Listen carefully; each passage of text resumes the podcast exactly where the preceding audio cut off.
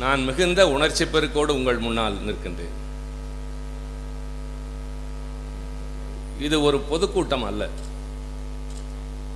பண்டைய காலத்தில் மன்னர்கள் போர் தொடுப்பதற்கு முன்னால் அந்த போரிலே பங்கேற்க இருக்கின்ற படை தளபதிகளையும் போர் வீரர்களையும் ஒரு இடத்திலே கூட்டி அவர்களிடம் போருக்கான காரணத்தை அதில் வெற்றி பெறுவதற்கு என்ன திட்டங்கள் வியூகங்கள் என்பதை பற்றி வெற்றி பெற்றாக வேண்டும் என்ற அவசியம் பற்றி உரையாற்றுகின்ற இடத்திற்கு பெயர்தான் பாசறை கூட்டம் என்பது. பல்லாயிரக்கணக்கானோர் கூடியிருக்கிற ஒரு கும்பலை கூட்டத்தை விட சில நூறு வீரர்கள் இருக்கின்ற இடம் பலம் பொருந்திய இடம் என்பதை நீங்கள் அறிவீர்கள். நீங்கள் கூடியிருக்கிற கூட்டம் அல்ல மாறாக எதிர்காலத்தில் இந்த இயக்கத்தை காக்கப் போகின்ற படை வரிசை வீரர்கள் என்ற உணர்ச்சியோடு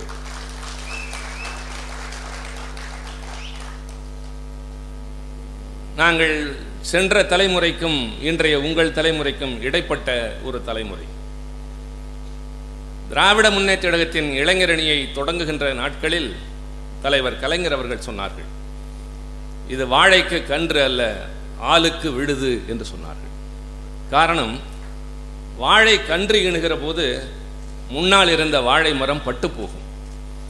ஆனால் ஆலமரத்தின் விழுது வளர்க வளர்கிற போது அது வயதாகிற ஆலமரத்தை தாங்கி நிற்கின்ற இன்னொரு ஆலமரமாக மாறும் என்கின்ற வகையில்தான் கழக இளைஞரணியை ஆளுக்கு விடுதுகள் என்று சொன்னார். கழகத்தின் இளைஞரணி அமைப்பு உருப்பெற்ற திருச்சி மாநாடு நானும் பொய்யாமொழியும் செயலாளராக இருந்து நடத்திய மாநாடு. அதில் உரையாற்றுகிற போது நான் ஒன்றை தெரிவித்தேன். எதிரே இருக்கிற இளைஞர் பெருங்கூட்டம் இதுவரை நாங்கள் காணாத கூட்டம். எங்கு பார்த்தாலும் இளைஞர்கள் வெறும் கரும் தலைகள். அதை பார்த்தால் தீப்பெட்டி தொழிற்சாலையில் தீக்குச்சிகளை பெட்டியில் அடுக்குவதற்கு முன்பாக காய வைத்திருப்பார்கள். அதை போல தெரிகிறது.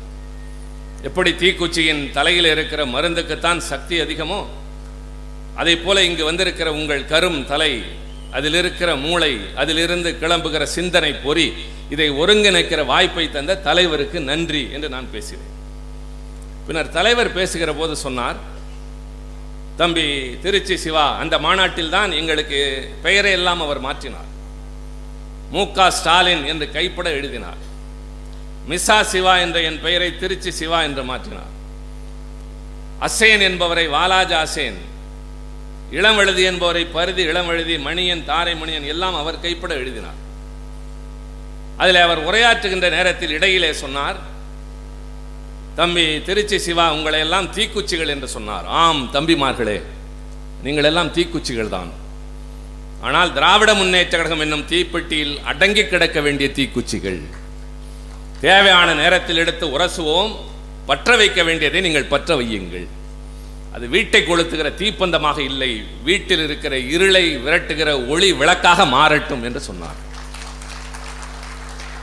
ஐந்து பேராக கிளம்பிய அந்த படை இன்றைய கழகத்தின் தன்னேறில்லாத தலைவர் தளபதி அவர்களின் உழைப்பினால் ஒரு பெரிய விருட்சமாக வளர்ந்து நிற்கிற போது அதை தொடர்ந்து தொடர் ஓட்டமாக எடுத்துச் செல்ல எங்கள் செல்வன் தம்பி உதயநிதி ஸ்டாலின் இன்றைக்கு கிடைத்திருக்கிறார். யார் தலைவன்? யாருக்கு பின்னால் எல்லோரும் அடங்கி நடக்கிறார்களோ அவன் பெயர் தலைவன். யாரை பார்த்தால் நம்பிக்கை பிறக்கிறதோ அவர் பெயர் தலைவன். காணகத்தில் சிங்கம் என்பதை எல்லாம் தலைவராக ஏற்றுக்கொள்வதற்கு காரணம் அதை பார்க்கிற போதே எல்லோரும் அடங்கி போவார்கள். எத்தனை பெரிய மிருகமாக இருந்தாலும். அதை போல ஒரு பெரிய படைவரிசையை வழிநடத்தி செல்கிற ஆற்றல் இன்றைக்கு தம்பி உதயநிதி ஸ்டாலின் அவர்களுக்கு இருக்கிறது என்பதனை பல்வேறு நிகழ்ச்சிகளின் வாயிலாக உணர்வதைப் போல் இன்றைக்கு முதல் கட்டமாக இந்த பாசறை பயிற்சி கூட்டத்தை நடத்துகின்றார். எனக்கு அதில்தான் பெருமிதம். உங்களை அடுத்த தேர்தலுக்கு தயார்படுத்துகிறவராக இல்லாமல் அடுத்த போர்க்களத்திற்கு தயார்படுத்துகிற ஒரு தலைவனாக அவர் உருவாகி கொண்டிருக்கிறார். இது அடுத்த தேர்தலில் வெற்றி பெறப் போகின்ற கட்சி என்று கூட்டல் கழித்தல் கணக்கு போட்டு வந்தவர்கள் இங்கே இல்லை. எங்கள் உணர்வுகளுக்கு தீனி போடுகிற இயக்கம் திராவிட முன்னேற்றகம் என்று உணர்ந்து வந்தவர்கள் இங்கே கூடியிருக்கிறீர்கள். தமிழ்நாடு தமிழ் மொழி தமிழ் இனம் இதை காப்பதற்கு எங்கள் உள்ளத்தில் கனன்று கொண்டிருக்கிற உணர்வுகளுக்கு வடிகாலாக இருக்கிற ஒரே இயக்கம் திமுக என்பதை உணர்ந்தவர்களின் பெரும் கூட்டத்திலே தேர்ந்தெடுத்த படை வீரர்கள் சிப்பாய்கள் இன்றைக்கு இந்த மன்றத்தில் அமர்ந்திருக்கிறீர்கள். இதில் தான் உங்களுக்கு காலையில் தம்பி ராஜா அவர்கள் திராவிட இயக்க வரலாறு என்றும் இப்போது எனக்கு மொழிப்போர் என்றும் தலைப்பு. நான் கூட்டத்தின் தலைவரையும் இளைஞரணி செயலாளரையும் கேட்டுக்கொள்ள விரும்புகிறேன். இந்த தலைப்பை கொஞ்சம் விரித்து மொழிப்போர் என்று சொன்னால் ஒரு காலகட்டத்தோடு நான் நின்றுவிட நேரிடும். மொழிப்போர் தொடர்வது ஏன் என்று நான் பேசுவதற்கு அந்த தலைப்பை மாற்றிக்கொள்ள நான் அவரிடம் அனுமதி கோருகிறேன் இந்த கூட்டத்தின் தலைவர் என்ற காரணத்தால். மிக முக்கியமான ரெண்டு தலைப்புகளை இன்றைக்கு தந்திருக்கிறார்கள். இது வழக்கமாக நாங்கள் பேசுகிற கூட்டத்தை போல அல்ல. இது ஒரு பயிற்சி முகாம் சற்றேறக்குறைய ஒரு வகுப்பினை போல. நாங்கள் உரையாற்றி முடித்தவுடன் நீங்கள் கேள்விகள் கேட்கிறீர்கள். எதற்காக?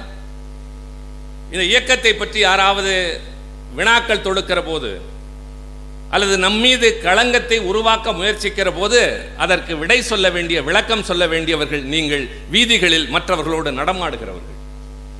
ஒரு காலத்தில் எந்த இடத்தில் வாதத்திற்கு சென்றாலும் கழகத்தோடன் வெற்றி பெற்று திரும்புவான். உடனே எளிதாக சொல்வார்கள் திமுக காரனுக்கு பேச தெரிந்தவன் என்று. எல்லோருக்கும் தான் பேச தெரியும். ஆனால் சரியாக பேச தெரிந்தவன் திமுக காரன் என்பதுதான் நாம் பெற்ற பெயர். இன்றைக்கு நம்முடைய கொள்கைகளின் மீது குறிவைக்க ஆரம்பித்திருக்கிறார் நீண்ட நெடிய பயணத்தில் பெற்ற வெற்றிகளுக்கு மாறாக நம்முடைய கடந்த கால பயணங்களின் மீது சேருவாரி வீசுவதற்கு முயற்சி செய்கிற போது அதை நம்புகின்ற ஒரு கூட்டம் பெருகி வருகின்றது. இன்று மதியம் உணவு இடைவேளைக்கு முன்னால் சமூக வலைதளங்களை பற்றி ஒரு தோழர் விரித்து சொன்னபோது அதை சொன்னார். முன்பு பத்திரிகைகள் மட்டும்தான் உங்களுக்கு செய்திகளை கொண்டு வந்து சேர்க்கும். எங்காவது நடைபெறுகிற கூட்டங்களின் மூலமாகத்தான் சிலவற்றை தெரிந்து கொள்ள முடியும். ஆனால் இன்றைக்கு தொலைக்காட்சி ஊடகங்கள் என்பதை தாண்டி ஒவ்வொரு தனி மனிதனும் எந்த இடத்தில் இருந்தாலும் எல்லா தகவல்களையும் பெற முடியும். இணையதளத்தின் மூலமாக சமூக வலைத்தளங்களின் மற்ற தொடர்புகளின் மூலமாக என்கிற போது அவனுக்கு தகவல்கள் வந்து குவிகின்றன. அதில் சரி எது தவறு எது என்று தேர்ந்தெடுக்கின்ற அளவிற்கு நேரம் இல்லை நேரம் இல்லை என்கிற அளவிற்கு அடுத்தடுத்து வருகின்ற அந்த அடுக்கு தொடர்களில் தவறானவை வேகமாக மக்கள் மனதிலே சென்று சேர்ந்து விடுகிறது. அப்படி சேருகின்ற நேரத்தில் அதில் இருந்து சரியானதை எடுத்து சொல்ல வேண்டிய பெரும் பொறுப்பு உங்களுக்கு இருக்கிறது. இது வெறும் ஒரு அரங்க கூட்டம் அல்ல சம்பிரதாயமாக ஏதோ ஒரு நாள் கூடி எல்லோரையும் உட்கார வைத்து மதியம் உணவளித்து கலைந்து செல்லுகிற கூட்டம் அல்ல இது கூடி கலைகிற காக கூட்டம் அல்ல கூடி பொழிகின்ற மேக கூட்டம். அதனால் தான் நாங்கள் நேரம் எடுத்து பேசுகிறோம். நாளை நாடாளுமன்றம் தொடங்க இருக்கின்றது கூட்டத்தொடர். பல முக்கியமான கடமைகள் காத்து நிற்கின்றன. இந்திய நாட்டினுடைய வரைபடத்தை தவிர எல்லாவற்றையும் மாற்றுகின்ற அளவிற்கு ஒரு அரசாங்கம் நடைபெற்றுக் கொண்டிருக்கிற போது அதை எதிர்த்து துணிச்சலாக குரல் கொடுக்கக்கூடிய ஒரே இயக்கமாக திராவிட முன்னேற்ற கழகம் அங்கும் இருக்கிறது இங்கும் இருக்கிறது. அந்த பணிக்கு கிளம்பி செல்வதற்கு முன்னால் இன்றைக்கு உங்கள் முன்னால். அதுவும் முக்கியம் இதுவும் முக்கியம். என்ன காரணம்? அங்கே சென்று நாங்கள் கொள்கை பேசுவோம். இங்கே கொள்கையை காப்பதற்கான களப்பணிக்கு வீரர்களை நாங்கள் தயார்படுத்தி நாங்கள் நடந்து சென்ற பாதையில் நாளை நடக்க இருக்கிறவர்கள் நீங்கள்.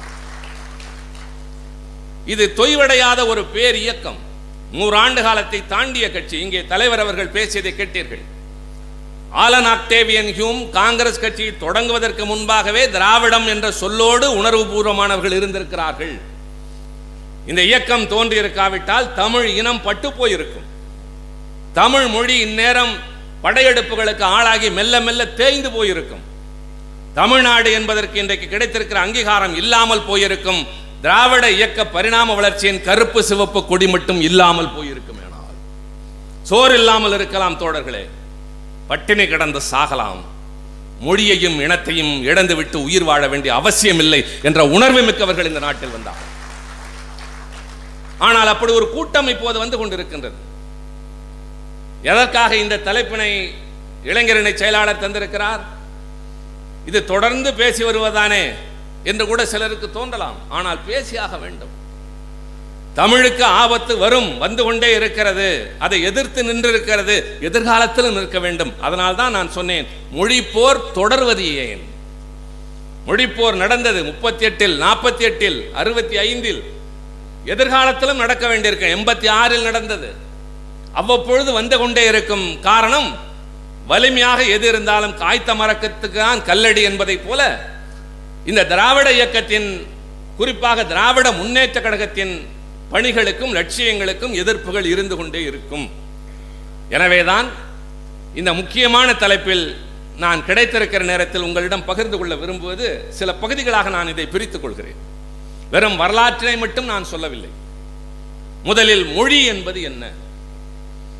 எதனால் நாம் இந்தி மொழியை எதிர்க்கிறோம்? இல்லை இந்தி ஆதிக்கத்தினை எதிர்க்கிறோம். நான் உணர்ச்சி பெருக்கோடு மீண்டும் சொல்கிறேன். நமக்கு கிடைத்த தலைவர்கள் அண்ணா கலைஞரை போல் உலகத்தில் யாருக்குமே கிடைத்ததில்லை.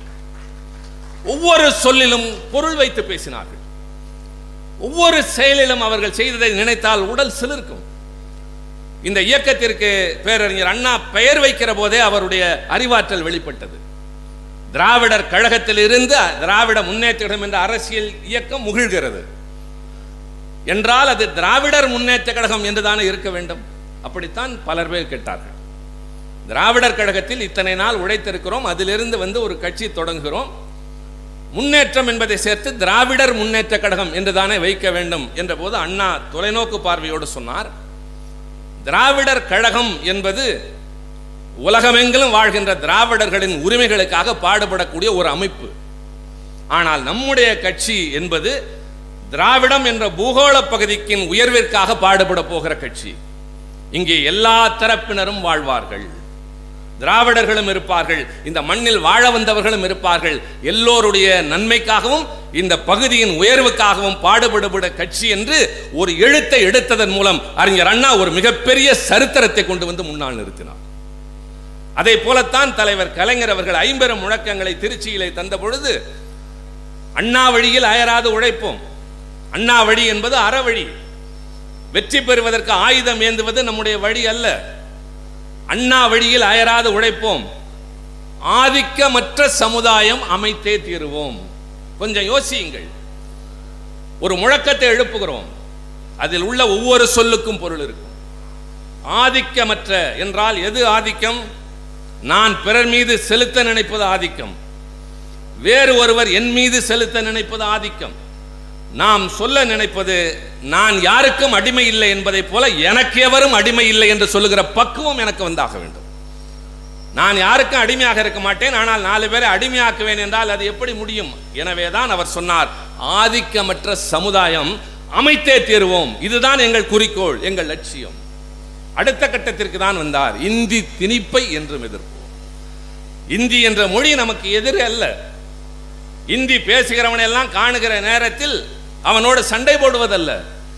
அந்த மொழி இன்னொரு பகுதியில் இருக்கிற மக்கள் பேசுகின்ற மொழி. ஆனால் அது நம்முடைய மொழியை அழிக்க அகற்ற மாற்ற இடம் மாற்றி அந்த இடத்துல வந்து நுழைய முயற்சிக்கிற போது அதை தற்காப்போடு தடுத்து நிறுத்த வேண்டிய கடமை நமக்கு இருக்கிறது என்பதால் தான் இந்தி திணிப்பை என்றும் எதிர்ப்போம் என்று ஆக இந்த நிலைக்கு இன்றைக்கு நம்மை ஆளாக்கிக் கொள்ள முயல்வது ஏன் என்றால் பல குரல் பல பகுதிகளில் கிளம்பி வருகின்றது. இந்தி படித்தால் என்ன தவறு? கேட்கிறார்கள். இந்தி படிக்காத காரணத்தால் எங்கள் தலைமுறையே வீணாக்கி விட்டீர்களே என்கிறார்கள். அது நியாயம்தானே என்று நம்முடைய தோழர்களே சில நேரங்களில் என்ன தலைப்படுகின்றார்கள்? இவற்றையெல்லாம் பார்க்கிற போதுதான் நம்முடைய நோக்கம் குறிக்கோள் லட்சியம் அந்த பாதையில் நாம் நடைபோடுகின்ற நேரத்தில் எடுத்துக்கொள்கின்ற முயற்சி இதெல்லாம் உங்களுக்கு தெளிவாக தெரிந்தால்தான் நீங்கள் மற்றவர்களுக்கு சொல்ல முடியும். இதற்கு முதலில் தெரிந்து கொள்ள வேண்டியது தமிழ் ஏன் காப்பாற்றப்பட வேண்டும் என்கிற போது நம்முடைய தாய்மொழி. காலையில் தம்பி ராஜா பேசுகிற போது சொன்னார் அல்லவா? ஒரு இனத்தின் அடையாளம் மொழி. மொழி வழிதான் இனம். மொழி இல்லை என்றால் இனம் இல்லை. ஆக இனத்தை காக்க வேண்டும் என்றால் முதலில் மொழியை காக்க வேண்டும். அப்படி காப்பாற்ற வேண்டும் என்பது எல்லா மனிதனுக்கும் ஒவ்வொருவனுக்கும் ஒரு தாய்மொழி இருக்கலாம். ஆனால் நமக்கு அதிகமாக இருக்கிறது என்றால் அதற்கு காரணம் தமிழ் மொழியின் தொன்மை. தமிழ் மொழியின் சிறப்பு. உலகத்திலேயே மூத்த மொழிகளில் முதன்மையான மொழி நம்முடைய தாய்மொழி என்கிற போது நம்முடைய கடமை இன்னும் அதிகமாகின்றது. அந்த இடத்திற்கு தான் நான் வர விரும்புகிறேன். முதலில் மொழி என்றால் என்ன? அதில் தமிழ் மொழியின் சிறப்பு என்ன? தனக்கு இருக்கிற அதிகாரத்தின் மூலமாக பெரும்பான்மை என்ற பலத்தின் மூலமாக நம்மை ஆள நினைக்கிற இந்தியினுடைய பின்னணி என்ன? அப்படி முயற்சி செய்த நேரத்திலே எல்லாம் இந்த நாட்டில் தமிழை காப்பாற்றுவதற்கு நடைபெற்ற போராட்டங்கள் என்ன? கொடுக்கப்பட்ட விலை என்ன? சாதித்த சந்தித்த சோதனைகள் சாதித்தவைகள் என்ன என்பதை நீங்கள் தெரிந்து கொண்டால்தான் நாளைக்கு சட்டமன்றம் செல்வோம் நாடாளுமன்றம் செல்வோம் என்பதற்கு முன்னால் முதலில் களத்தில் நான் தான் முதல் வீரன் என்று செல்லுகின்ற உணர்வு உங்களுக்கு வந்தாக வேண்டும். அதற்குத்தான் இந்த பயிற்சி பாசறை. அந்த கடமையைத்தான் இளைஞரணி செயலாளர் மேற்கொண்டிருக்கிறார். அதற்குத்தான் நம்முடைய மாவட்ட கழக நிர்வாகம் துணை நிற்கிறது. நான் மிகுந்த ஆர்வத்தோடு வந்தேன். ஒரு மாநாட்டில் சென்று ஆற்றுகிற உரையிலின் போது ஏற்படக்கூடிய உள்ள கிளர்ச்சியை விட இந்த பாசறை கூட்டத்திற்கு வருகிற போது எனக்கு ஏற்பட்டது காரணம். நான் பேச போவது யாருக்கு முன்னால்? தமிழ்நாட்டின் மூலை முடுக்குகளில் பரவி கிடக்கின்ற இளைஞர் பெரும் கூட்டம்.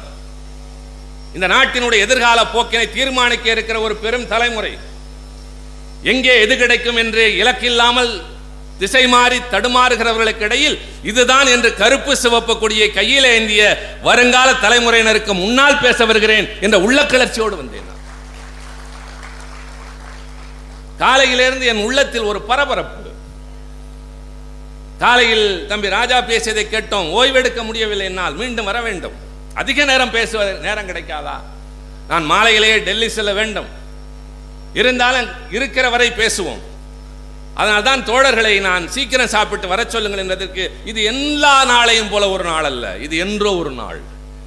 உங்கள் வாழ்க்கையில் வருங்காலத்தில் எத்தனையோ நடக்கும் நிகழ்வுகள் எத்தனையோ வரும். ஆனால் இந்த நாள் மறக்காது.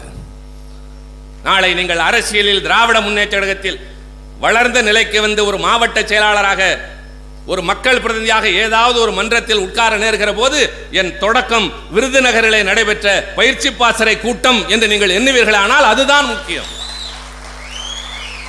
என் ஆரம்பம் அதுதான் என்று நீங்கள் சொல்ல வேண்டும்.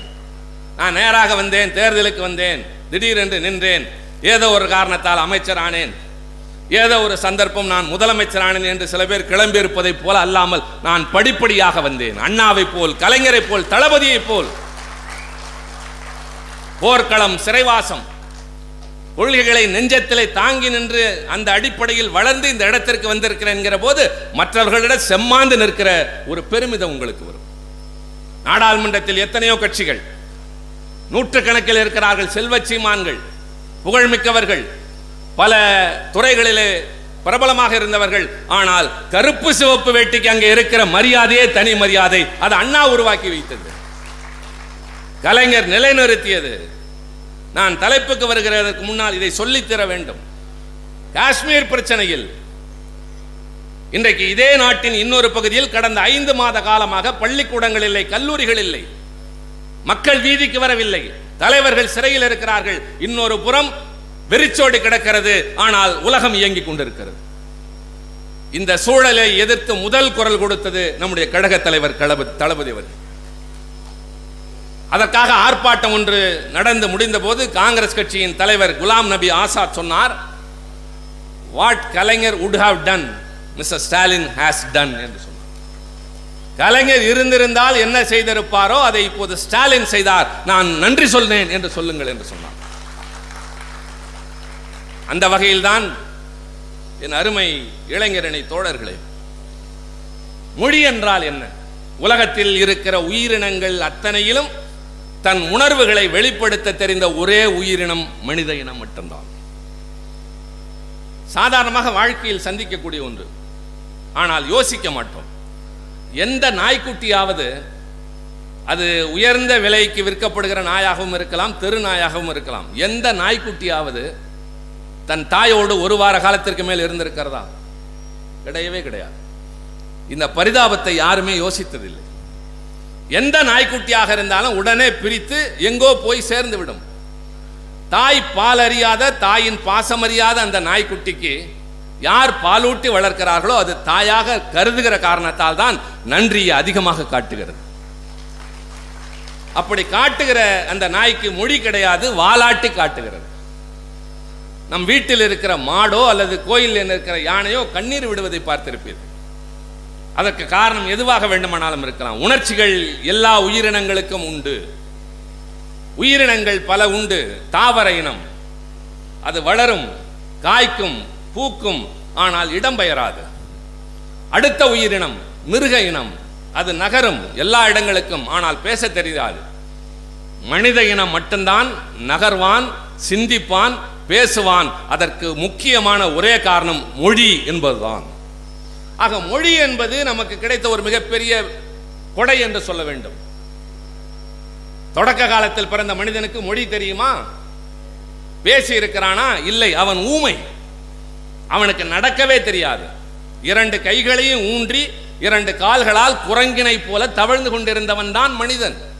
மரத்துக்கு மரம் தான் தாவி கொண்டிருந்தான். நடக்க தெரியும் என்று அவனுக்கு தெரியாது. ஒரு முறை மரத்திலிருந்து மரம் தாவுகிற போது தவறி கீழே விடுகிறான் விழுந்தவன் வலி தாங்காமல் ஒரு ஒலி எழுப்புகிறான். இவன் எழுப்பிய ஒலி கேட்டு தொலைவில் போனவன் திரும்பி பார்க்கிறான். அப்போதான் இவனுக்கு தெரிகிறது முன்னால் போகிறவன் நம்மை திரும்பி பார்க்க இந்த ஒலி பயன்படுகிறது என்கிற போது வலியை மறந்துவிட்டு மறுபடி ஆ என்று கத்துகிறான். உடனே அவனும் மறுபடி ஒலி எழுப்புகிறான். ஆக ஆரம்பத்தில் மொழி என்பது ஒலியாகத்தான் தொடங்கியது. இது மெல்ல மெல்ல மெல்ல பரிணாம வளர்ச்சி பெற்று பின்னர் அது மொழியாக உருவெடுத்து படங்கள் எழுத்துக்களாக பின்னர் அது மேலும் வரி வடிவமாக மாறியது ஒரு நீண்ட வரலாறு. நான் அதற்குள் முழுமையாக செல்ல விரும்பவில்லை. ஆனால் இதனுடைய ஆழத்தையும் அடித்தளத்தையும் நீங்கள் தெரிந்து கொள்ள வேண்டும் என்பதால் சொன்னேன். மொழி என்பது ஆதி காலத்தில் இருந்த மனிதன் மெல்ல மெல்ல கற்றுக்கொள்ள ஆரம்பிக்கின்றான். அப்படி ஆரம்பித்து அவர்கள் குழுக்களாக பல இடங்களுக்கு நகர்கிற போது மொழிகள் வேறுபடுகின்றன. இப்படி பறந்துவிட்ட உலகத்தில் மக்கள் பேசிய மொழி என்பவை ஆயிரக்கணக்கில். இன்றைக்கும் உலக அளவில் இருப்பவை ஆறாயிரத்திற்கும் மேற்பட்ட மொழிகள். இந்த ஆறாயிரத்திற்கும் மேற்பட்ட மொழிகளில் சில நூறு பேர் பேசுகிற மொழிகளும் உண்டு. சில லட்சம் பேர் பேசுகிற மொழிகளும் உண்டு. கோடிக்கணக்கில் பேசுகிற மக்களும் உண்டு. ஆறாயிரக்கணக்கான இந்த மொழிகளில் ஆராய்ச்சியாளர்கள் எல்லாவற்றையும் ஆராய்வது போல ஆராய ஆரம்பித்தார்கள். இந்த மொழிகளில் எது மூத்தது எது முன்னால் வந்தது என்று மெல்ல மெல்ல மெல்ல வடித்து பார்த்தபோது கடைசியாக அவர்கள் மூத்த மொழிகள் என்று தீர்மானித்தவை வெறும் ஆறு தான் ஆறாயிரத்தி சொச்சம் இருக்கிற மொழிகளில் மூத்த மொழிகள் என்று தீர்மானித்தவை ஆறா ஆறு. அந்த ஆறு எவை? உலகத்தில் அரசியலை பல்வேறு கலைகளை தத்துவ சாஸ்திரத்தை கற்றுக் கொடுத்த கிரேக்க நாட்டில் வாழ்ந்தவன் சாக்கரட்டிஸ் தொடங்கி பிளாட்டோ வழியாக அரிஸ்டாட்டில் வரை அவன் பேசிய கிரேக்க மொழி முதலாவது மொழி. இரண்டாவது ஜூலியஸ் சீசவர் போன்றவன் நடமாடிய ரோம் நகரத்தில் இருந்த லத்தீன் மொழி. மூன்றாவது பைபிள் என்ற விவிலியம் எழுதப்பட்ட மொழியாக ஹீப்ரு மொழி. நான்காவது மொழி நமக்கு பக்கத்தில் இருக்கிற உலகின் அதிக மக்கள் தொகை கொண்ட நாடாகிய சீன நாடு பேசுகிற சீன மொழி. ஐந்தாவது இதே நாட்டின் இன்னொரு பகுதியில் இருக்கிற சமஸ்கிருத மொழி. ஆறாவது மொழி நம் தாய்மொழி தமிழ் மொழி. நீங்கள் கேட்கலாம் அல்லது யோசிக்கலாம் என் மொழி உயர்ந்தது என்று சொல்லி அதை ஏன் கடைசியாக சொல்கிறாய்? காரணம் இருக்கிறது. உலகின் பலவற்றை பலருக்கும் கற்றுக் கொடுத்த கிரேக்கன் பேசிய கிரேக்க மொழி இப்போது இல்லை. லத்தீன் மொழி அழிந்து நீண்ட நாட்கள் ஆகிவிட்டன ஹீப்ரு மொழி விவிலியம் எழுதப்பட்ட காரணத்தால் புதுப்பிக்கப்பட்டு கொண்டிருக்கிறது. சீன மொழியினுடைய எழுத்துக்கள் படவடிவு எழுத்துக்கள் என்ற காரணத்தால் அது பரவலாக செல்ல முடியவில்லை. சமஸ்கிருத மொழி என்பது மூத்த மொழி ஆனால் மக்கள் பேசுகிற மொழி அல்ல. சமஸ்கிருதத்தில் இலக்கியம் உண்டு. சமஸ்கிருதத்தில் வேதங்கள் உண்டு. நீங்கள் இரண்டு புரோகிதர்கள் சமஸ்கிருதத்தில் ஓதுவதை கேட்டிருப்பீர்கள் பேசுவதை கேட்டிருக்க மாட்டீர்கள். மக்கள் வீடுகளில் பேசுகிற மொழிக்கு பெயர்தான் மக்கள் மொழி என்பது.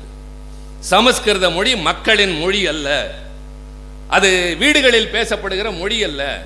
அது ஏடுகளிலே மட்டுமே இருக்கக்கூடிய மொழி. ஆனால் பேச்சில் எழுத்தில் இலக்கியத்தில் இலக்கணத்தில் வரலாற்றில் தொன்மையில் எல்லாவற்றிலும் உயிர் துடிப்போடு இருக்கிற ஒரே மொழி நம் தாய்மொழி தமிழ் மொழி மட்டும்தான். அதைத்தான் நம்முடைய தலைவர் கலைஞர் அவர்கள் ஆயிரத்தி தொள்ளாயிரத்தி எழுபத்தி ஒன்று ஆட்சி பொறுப்பில் இருந்த பொழுது எல்லா அரசு நிகழ்ச்சிகளிலும் இனிமேல் மனோன்மணியம் சுந்தரனார் எழுதிய தமிழ்தாய் வாழ்த்து ஒலிக்கப்பட வேண்டும் என்று சொன்னார். அதில் தான் நீங்கள் மறுபடியும் கலைஞருடைய பெருந்தன்மையை பார்க்க வேண்டும். காலையில் ராஜா பேசிய போது அதை இங்கே கோடிட்டு காட்டினார். ஆனால் அவர் சொல்லாமல் விட்டது. அந்த தமிழ்த்தாய் வாழ்த்து அரசு நிகழ்ச்சிகளில் ஒலிக்கிற போது ஒரு வரியினை தலைவர் எடுக்க சொன்னார். என்ன வரி அது? ஆரியம் போல் வழக்கொழிந்து போகாமல். அந்த வரி மனோன்மணியம் சுந்தரனார் எழுதியதுதான். ஆனால் இடம்பெற்றால் சிலருடைய மனம் புண்படும் அது அரசு ரீதியாக செய்யக்கூடாது என்ற காரணத்தால் அந்த வரியினை எடுத்தார்கள். அந்த பாடலில் ஒரு வரி வரும் சிதையா உன் சீரிழமை திறன் வியந்து. அதுதான் தமிழ் மொழியின் சிறப்பு. இளமை அது சிதையாமல் இருக்கிறது. உலகில் இருக்கிற மனிதனாக இருக்கலாம் பொருட்களாக இருக்கலாம் எதுவாக வேண்டுமானாலும் இருக்கலாம் காலம் தன் முத்திரையை பதிக்கும். சில முதிர்ச்சி பெறும் சில முதுமை பெறும் சில இல்லாமல் போகும். ஆனால் தமிழ் மொழி மட்டும்தான் இளமை குன்றாமல் இருக்கிறது என்று அவர் எழுதினார் என்றால் அதற்கு காரணம் இருக்கிறது தமிழ் தன்னை புதுப்பித்துக் கொண்டது. இணையத்திலே ஆங்கிலத்திற்கு அடுத்து முதல் முதலாக உள்ளே நுழைந்த மொழி தமிழ் மொழி என்பது நம்மில் எத்தனை பேருக்கு தெரியும்? உலகை ஆளுகின்ற தளம் இணையதளம். கணினி அதிலே தமிழ் இடம்பெற்றது என்று சொன்னால் இது காலத்திற்கேற்ப தன்னை மாற்றிக்கொண்டே போகிறது. தமிழ் மொழியின் எழுத்து சீர்திருத்தத்தை இத்தாலியிலிருந்து வந்த இங்கிருந்த பெஸ்கி என்ற வீரமா முனிவர் எழுத்து சீர்திருத்தத்தை செய்தார். தமிழ் ஏற்றுக்கொண்டது நீ யார்? என் மொழியில் கை வைக்க என்று சொல்லவில்லை. உயிரெழுத்துக்களிலே இப்போது இருக்கிற ஓவண்ணா என்ற நெடில் கிடையாது. அதுபோல ஊவண்ணா ஊதல் என்பதிலே வருகின்ற அந்த எழுத்தும் கிடையாது. எலி ஏணி என்று வருகிறது அல்லவா? ஏணி என்கின்ற எழுத்துக்கு ஏ கிடையாது. பின்னர் எப்படி இருந்தது? அந்த காலத்து தமிழில் ஒரு காலத்தில் ஊவே சாமிநாதையர் ஓலைச்சுவடிகளை தேடி எடுத்தார். அந்த காலத்து தமிழில் குரில் ஏக்கு மேல் ஒரு புள்ளி வைத்தால் அது நெடில். குரில் ஓவுக்கு மேல் புள்ளி வைத்தால் அது நெடில் என்று இருந்த பொழுது ஓலைச்சுவடிகளில் எழுத்து குழப்பம் சொற்குழப்பம் பொருள் குழப்பம் ஏற்பட்டது. இப்படி நாம் தடுமாறி கொண்டிருந்த காலத்தில் தான் வீரமாமுனிவர் வந்து ஏன் இப்படி செய்தால் என்ன? அந்த குரிலில் ஒரு கோடு இழுத்து அதை நெடிலாக்கலாம் ஓனாவிலே ஒரு சுழி இழுத்து அதை நெடிலாக்கலாம் என்ற போது நீ யாரையா அதில் கை வைக்க? என்று தமிழன் சொல்லவில்லை. ஏற்றுக்கொண்டான். தமிழ் மொழியும் ஏற்றுக்கொண்டது. தமிழ் சீரடைந்தது. இது ஒரு உதாரணம். பெரியார் எழுத்து சீர்திருத்தத்தை கொண்டு வந்தார். தமிழ் ஏற்றுக்கொண்டது. நம்மிடம் இருக்கிற இலக்கிய வளம் எல்லா மொழிகளுக்கும் தோற்றுவாய் உண்டு. எந்த மொழி எப்போது தோன்றியது ஆராய்ச்சியாளன் கண்டுபிடித்து விட்டான். எப்போது? உலகத்தில் இன்றைக்கு அதிகமானவர்கள் பேசுகிற இந்த ஒரு மொழி தெரிந்தால் போதும் பல நாடுகளுக்கு செல்லலாம் என்று சொல்லுகின்ற பல நாடுகளை ஆண்டு அதன் மூலமாக தன் மொழியை விதைத்து விட்டு போன ஆங்கில மொழி. அது தோன்றியது எப்போது தெரியுமா? எழுத்து வடிவம் பெற்றது எப்போது தெரியுமா? தஞ்சையிலே பெரிய கோவிலை ராஜராஜ சோழன் கட்டி கொண்டிருந்த பத்தாவது நூற்றாண்டில் தான் ஆங்கில மொழி என்பதே புழக்கத்திற்கு வந்தது. ஷேக்ஸ்பியர் வாழ்ந்தது பதினாறாவது நூற்றாண்டு. என் திருவள்ளுவன் வாழ்ந்தது ரெண்டாயிரம் ஆண்டுகளுக்கு முன்னால். கொஞ்சம் யோசியுங்கள். பிரெஞ்சு மொழி எட்டாவது நூற்றாண்டு ஜெர்மன் மொழி ஆறாவது நூற்றாண்டு என்று போய்க்கொண்டே இருக்கும். தமிழ் எப்போது தோன்றியது? இதுவரை எவனாலும் கண்டுபிடிக்க முடியவில்லை. கடைசியாக ஒரே ஒரு சொல்லோடு முடித்தான். கல் தோன்றி மண் தோன்றா காலத்தே முன் தோன்றிய மூத்த மொழி தமிழ் மொழி. இது ஒரு புலவன் தொகுத்த சொற்களின் தொகுப்பு அல்ல. பொருளோடு சொல்லப்பட்ட வார்த்தைகள். என்ன பொருள்? இந்த உலகம் என்பது எப்படி தோன்றியது? அறிவியல் ரீதியாக ஏற்றுக்கொள்ளப்பட்ட உண்மையை மட்டும்தான் நம்மால் பேச முடியும். நம்பிக்கையின் அடிப்படையில் சொல்வதையெல்லாம் ஏற்றுக்கொள்ள முடியாது. அதுதான் அறிவியல். எது நிரூபிக்கப்படுகிறதோ அது அறிவியல்.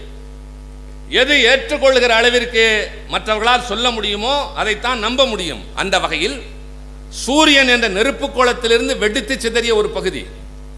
பல லட்சம் ஆண்டுகள் பொழிந்த மழை மழை. அந்த மழையின் காரணமாக பெருகி ஓடிய வெள்ளம். இது குளிர்ந்து பின்னர் உருண்டு பாறைகள் கற்களாக மாறி கற்கள் தேய்ந்து பின்னர் மண்ணாக மாறியதல்லவா? அதைத்தான் சொல்லுகிறான் கல் தோன்றி மண் தோன்றா காலத்தே முன் தோன்றிய மூத்த மொழி என்கிற போது உலகம் கல்லாக இருந்த போதே வாழ்ந்த மனிதன் பேசிய மொழி நம் தாய்மொழி தமிழ் மொழி கலைஞரை ஒரு முறை கேட்டார்கள் உங்களுக்கு எல்லாவற்றிற்கும் ஆசான் பெரியார் என்கிறீர்கள். அவர் தமிழை காட்டுமிராண்டி மொழி என்கிறாரே என்ன சொல்கிறீர்கள்? என்று கேட்டார்கள். எல்லாவற்றிற்கும் உடனடியாக கூர்மையாக பதிலளிக்கிற நம் தலைவர் பதில் சொன்னார். அவர் சரியாகத்தான் சொன்னார். எப்படி என்றார்கள் மனிதன் காட்டுமிராண்டியாக வாழ்ந்த காலத்திலேயே பேசிய மொழி தமிழ் மொழி என்று தான் சொல்கிறார். ஒரு காலத்தில் சங்ககாலம் என்று ஒன்று இருந்தது. இதையெல்லாம் நான் எதற்காக சொல்கிறேன் தெரியுமா? இன்னொரு மொழியோடு ஒப்பிடுகிற போது நீங்கள் இதை சொல்லியாக வேண்டும். இந்தியை நீங்கள் முப்பது நாட்களில் படித்து விடலாம் என்று அண்ணாவிடம் வாஜ்பாய் சொன்னார். அதற்கு அண்ணா சொன்னார் அதற்கு மேல் அதில் படிப்பதற்கு என்ன இருக்கிறது? என்று கேட்டார். இதுதான் இந்தி இவ்வளவுதான் இந்தி. இதுதான் மற்ற மொழிகளின் தன்மை. ஆனால் தமிழ் மொழி சங்க காலத்திலிருந்து அகப்பாடல்கள் என்று அகநானூரிலிருந்து ஐங்குறுநூறிலிருந்து கலித்தொகையிலிருந்து நற்றிணையிலிருந்து புறப்பாடல்கள் என்று புறநானூறு பதிற்றுப்பத்து என்று ஆரம்பித்து இரண்டும் கலந்து பரிபாடல் என்று ஆரம்பித்து பதினெண் கீழ்கணக்கு பதினெண் மேல் கணக்கு ஐம்பெரும் காப்பியங்கள் சிலப்பதிகாரம் மணிமேகலை போன்ற தமிழனின் பெருமை கூறுகின்றவை வடிவரியாக தொடு- தொகு- தொடர்ந்து பின்னர் சைவ இலக்கியங்கள் வைண இலக்கியங்கள். அதற்கும் பின்னால் இருபதாம் பத்தொன்பதாம் நூற்றாண்டிலே வெள்ளையன் இங்கே ஆள வந்த போது கூட தமிழ் வளர்ந்து கொண்டிருந்தது. ராமலிங்க வள்ளலார் தமிழ் வளர்த்து கொண்டிருந்தார். வேதநாயகம் பிள்ளை வந்து இங்கே எழுதி கொண்டிருந்தார். ஐரோப்பியர் காலமாக இருக்கட்டும் சோழர் காலம் பல்லவர் காலம் அதற்கு முன்னால் சங்கம் மருவிய காலம் சங்க காலம் பின்னர் நாயக்கர் காலம் எல்லா காலங்களிலும் ஆட்சிகள் மாறின ஆனால் தமிழ் மட்டும் வளர்ந்து கொண்டே இருந்தது. இதையெல்லாம் பேசுகிற போதுதான் இதை தெரிந்து கொண்டால்தான் நான் ஏதோ ஒரு மொழி எல்லோரையும் போல பேசுகிறேன் என்பது அல்ல. இது உலகின் மூத்த மொழி தொன்மையான மொழி வளமான மொழி அழகான மொழி இலக்கிய செறி உள்ள மொழி பேசுகிற போது நம்மை கிளர்ச்சி ஊட்டக்கூடிய மொழி அடுத்தவனுக்கு வாழ்க்கையின் இலக்கணங்களை சொல்லித் தருகின்ற மொழி இதை பேசியவன் உலகமெல்லாம் சென்றிருக்கிறான். கிரேக்க நாட்டிலும் ரோம் நாட்டிலும் வாணிகனாய் சென்றிருக்கின்றான். பர்மாவிலும் இலங்கையிலும் மலேசியாவிலும் இந்தோனேசியாவிலும் படையெடுத்து சென்று வெற்றி பெற்று ஆட்சி புரிந்திருக்கிறான். இது தமிழனின் வரலாறு. இப்போது வரலாறு மறைக்கப்படுகின்றது. வரலாறு திரித்து சொல்லப்படுகிறது ஏன்? வரலாறு மறைக்கப்பட்டால் மறந்து போனால் தன் இனத்தை மெல்ல மறந்து போவான் தமிழன். ஒரு கூட்டம் புறப்பட்டு இருக்கிறது அந்த கூட்டத்தின் பல்வேறு நடவடிக்கைகளில் ஒன்றுதான் ஒரு பொதுமொழியாக இந்தி என்பதை கொண்டு வர வேண்டும் என்பது. இது இன்று நேற்று தொடங்கியது அல்ல. அதுதான் இன்றைய இந்த தலைப்பினுடைய மிக முக்கியமான நோக்கம். ஏதோ இன்றைக்கு பாரதிய ஜனதா என்ற ஒரு கட்சி ஆட்சி நடத்துகிறது. அதுதான் இந்தியை திணிக்கிறது என்பதல்ல. பல அடுக்கு தொடர்பாக வந்தவைகளில் இது ஒரு நிலை. ஆயிரத்தி தொள்ளாயிரத்தி முப்பத்தி ஏழில் நீதி கட்சிக்கு பின்னால் ஆட்சி பொறுப்பேற்ற ராஜாஜி பள்ளிக்கூடங்களை மூடினார் என்று காலையில் சொன்னார்கள். பள்ளிக்கூடங்களை மட்டும் மூடவில்லை. மீதி இருந்த பள்ளிக்கூடங்களில் கட்டாயமாக இந்தி படித்தாக வேண்டும் என்று முதல் முதலாக தமிழ்நாட்டில் சொன்னது ராஜாஜி.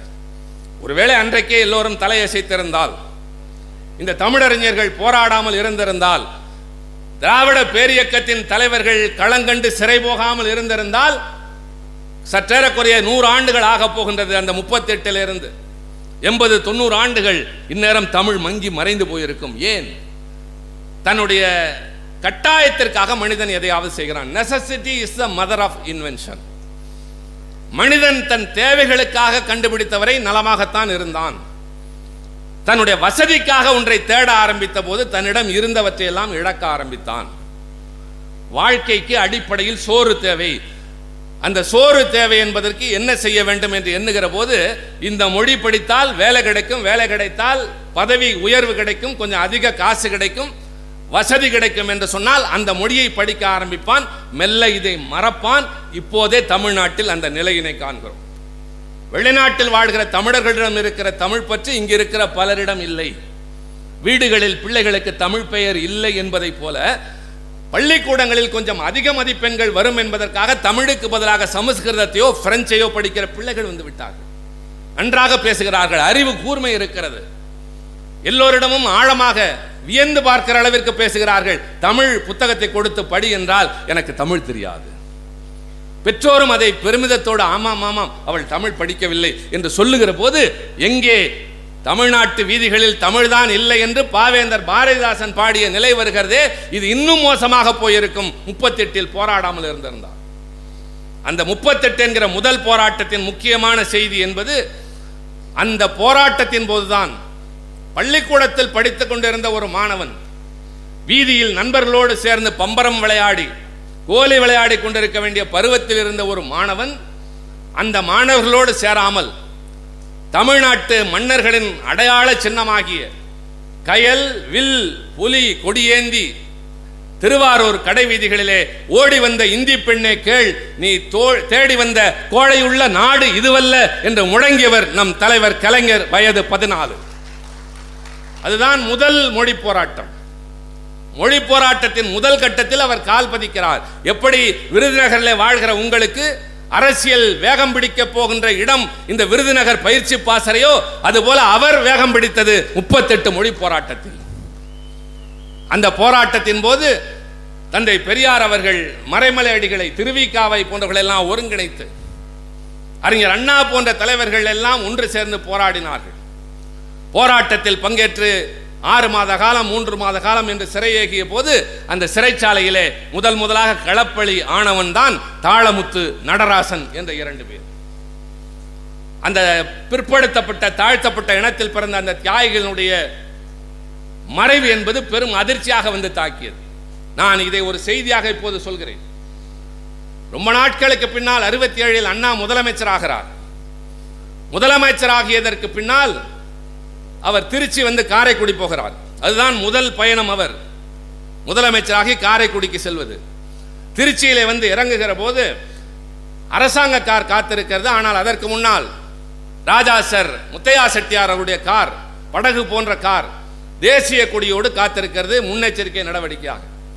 அண்ணாவிடம் வந்து சொல்கிறார் என் காரில் வாருங்கள் என்று. அவருடைய சொல்லை தட்ட முடியாமல் அண்ணா அவர் காரில் ஏறுகிறார். அந்த கார் நேராக எங்கு செல்கிறது? கட்சியிலே தலைவராக இருந்தவரை அவர் செல்லுகின்ற இடம் கட்சி நகர செயலாளர் வீடு. வேறு ஏதாவது விடுதி. ஆனால் அன்றைக்கு அந்த கார் நேராக அரண்மனைக்கு சென்றது. செட்டிநாட்டு அரண்மனைக்கு. அங்கேயே விருந்து அரசு நிகழ்ச்சிகள் முடிந்து இரவு பொதுக்கூட்டம். அதில் பேசுகிற போது அண்ணா சொன்னார் இன்று காலை நான் திருச்சியிலிருந்து இங்கு வருகை தருகிற போது செட்டிநாட்டரசரின் படகுக்காரில் படகு காரில் வந்தேன். வழக்கமாக நான் தங்குவது என் தம்பி சீனா தானா வீட்டில். ஆனால் இந்த முறை நான் அரண்மனையில் தங்கினேன். ஊரார் பேசியிருப்பார்கள். முதலமைச்சரானவுடன் அண்ணாதுரை மாறிவிட்டார் என்று இல்லை. நான் ஒரு நன்றி கடனுக்காக அங்கே சென்றேன். என்ன நன்றி கடன்? முதல் மொழி போராட்டத்தில் இறந்து போன தாளமுத்துவனுடைய உடல் சுமந்து சென்றபோது தன்னுடைய பின்னணியை அந்தஸ்தை தான் ராஜ பரம்பரை என்று பார்க்காமல் அவன் உடலை தோள் கொடுத்து சுமந்து வந்தவர்களில் ஒருவர் ராஜா சார் முத்தையா செட்டியார். அன்றிலிருந்து என் மனதிலே இவருக்கு ஏதாவது நன்றி சொல்ல வேண்டும் என்று நான் காத்திருந்தேன். முதலமைச்சராக மாறி நான் நன்றி சொல்லியது என் தம்பி நகரச் செயலாளர் வீட்டுக்கு செல்லாமல் செட்டிநாட்டு அரசரின் வீட்டில் போய் ஒரு நாள் உணவருந்தினேனே தவிர நான் என்றைக்கும் அதே அண்ணாதுரை தான் என்று சொன்னார். கொஞ்சம் யோசியுங்கள் இப்படி நெகிழ்ச்சி ஊட்டக்கூடியவை நிறைய இருக்கிறது. பொதுவாக இது போல பயிற்சி முகாம்கள் என்பவை நீண்ட நேரம் நடந்திட வேண்டும். பல பொருள் குறித்து பகுதி பகுதியாக பேசிட வேண்டும். காரணம் இப்படி இடையிலே செய்திகள் வரும். கலைஞரின் தொடர்பாக இப்படி பல செய்திகள். தாளமுத்து நடராசன் மறைந்து போய். பல பேர் சிறையிலே இயக்கியதற்கு பின்னால் போராட்டம் விசுவரூபம் கிடைந்தது. பின்னர் இந்தி மொழி திரும்ப பெறப்பட்டது. இது முதல் கட்டம். ரெண்டாவது பெருமையோடு காலையில் சொன்னார்களே தாடி வைக்காத ராமசாமி என்று. அவர் ஆட்சி பொறுப்பேற்றவுடன் பள்ளிக்கூடங்களை திறந்தார் அதை செய்தார் இதை செய்தார் ஆனால் மீண்டும் இந்தியை கொண்டு வந்தார். அப்போதான் அந்த களத்தில் இறங்கிய அண்ணாவை தளபதி அண்ணாதுரை என்று அழைத்தார். காரணம் அந்த போராட்டத்திற்கு அவர்தான் தளபதி.